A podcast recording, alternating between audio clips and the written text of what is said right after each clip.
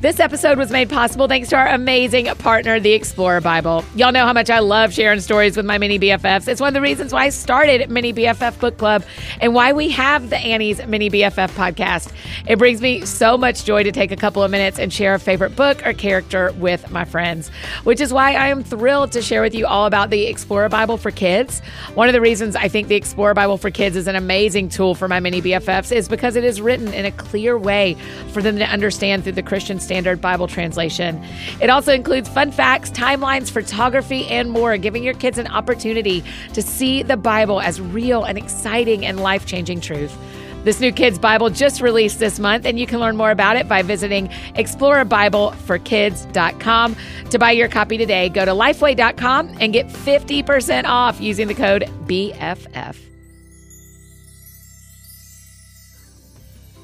Hi, friends. Welcome to the Mini BFF podcast. I am your host and friend, Annie F. Downs, and I'm so excited to be with you all for a couple of minutes today and share a little story from one of my favorite books, the Bible.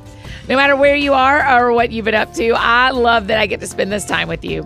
Hey, mini BFFs, you may know this, but the second and the fourth Monday of each month, so two times a month, at 6 p.m. Central over on Instagram Live on our Mini BFF Book Club page, I read a book to you. It's my favorite night of the week where I get to say hi to all my friends and share the artwork you send in. So join us live when you can, or you can always go to the Mini BFF Book Club page on Instagram and watch our stories and the books that we read right there on the page.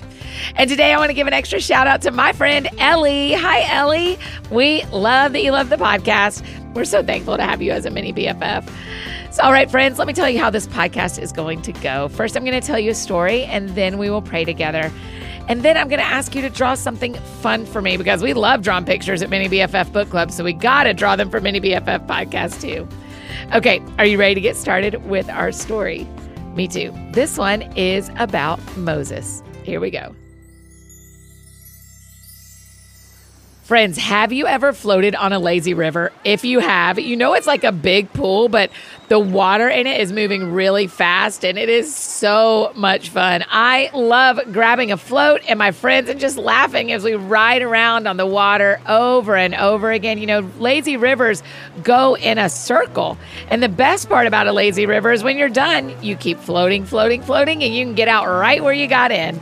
It's a little different when you go floating down an actual river, which, by the way, I also think is very fun. When you're on a river, you normally put your canoe or your inner tube in on one spot on the river and you float until you end up at a totally new spot. It's not normal to start and stop at the same place because you're following along with the current of the river, and that normally only goes in one direction. So, wherever you end up is a totally new destination. As you travel along, you get to see so many fun things along the way. It's an adventure. And you guys know I am always up for that. Did you know that in the Bible there is a story about someone floating down a river? Actually, it was a baby who made his way down a river. Isn't that kind of crazy? Do you know the story I'm talking about? A long time ago, there was a very, very mean Pharaoh who ruled over Egypt, like a king, but not a good one. He only cared about his people, the Egyptians. But there was another group of people that also lived in Egypt at the time called the Israelites, also known as the Hebrews.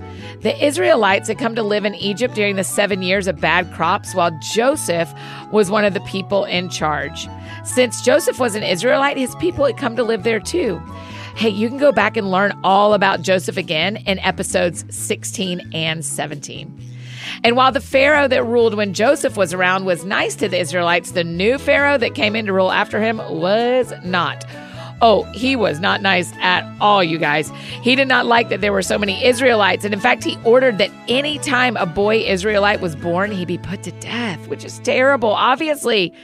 But the women who helped deliver all the babies back then couldn't bring themselves to do that, which of course did not make the Pharaoh too happy. And one day, a woman gave birth to a son and found him so beautiful that she hid him from everyone for three months. She didn't want anyone to know that he'd been born because she was afraid of what could happen to him. And when she couldn't hide him anymore, she made a basket for him, placed him in the Nile, which is a river in Egypt, and floated him towards the area of the river where she knew that Pharaoh's daughters went to take a bath. I know, taking a bath in the river sounds kind of silly, but they didn't have bathtubs back then. They didn't even have a bathroom. So the river is where you went to get clean. And putting a baby in the river towards the Pharaoh's palace, which was the one person the mother was trying to hide her baby from also seems a little silly, right? But this mom had a plan. So after the baby was placed in the basket and sent down the river, the boy's sister stood watch to see what would happen to him. Pharaoh's daughter came down to the river and found the baby. He was crying and she felt sorry for him. And over time, the boy became the Pharaoh's daughter's son. And even though he was a Hebrew child, which Pharaoh's daughter knew, he was still brought up in Pharaoh's home. The boy was named Moses by Pharaoh's daughter. He was given that name because she brought him out of the water. That's what it means. And Moses would go on to be a very powerful figure in the growth of God's kingdom. Even though he grew up in the household of Pharaoh, a ruler who hated the very people Moses was born from, he would one day go on to fight against the Egyptians and lead his people to freedom.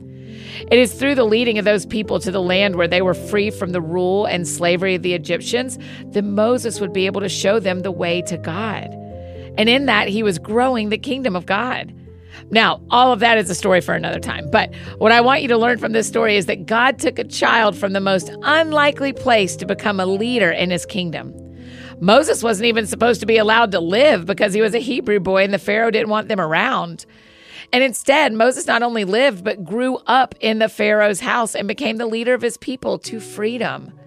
God had a big plan for Moses, much bigger than his mom probably knew that would happen that day when she placed him as a baby in the river and floated him down. And you know what, mini BFFs? God has a big plan for you too. I'm serious. He has plans for ways to use you to grow his kingdom that you don't even know about yet.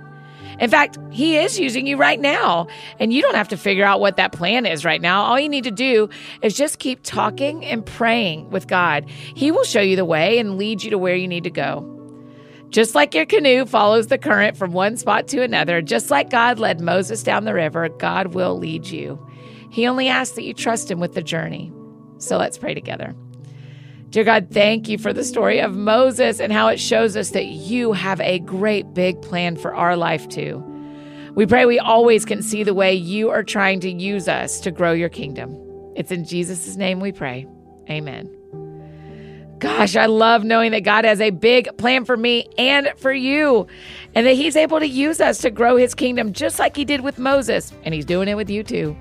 So, for our drawing today, can you draw me a picture of baby Moses floating down the river? I would love to see what you think that looks like. Remember, he's in a basket. So, draw a picture and then grab a grown up to post and tag Mini BFF Book Club on Instagram or mail it to P.O. Box 121826, Nashville, Tennessee 37212.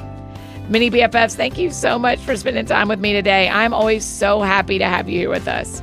Remember, be kind to your grown-ups and your teachers and your friends, and I will see you next time. And hey, grown-ups, if you want to talk more about today's story, we read from Exodus chapters 1 and 2. Bye, mini BFFs. Love you, mean it.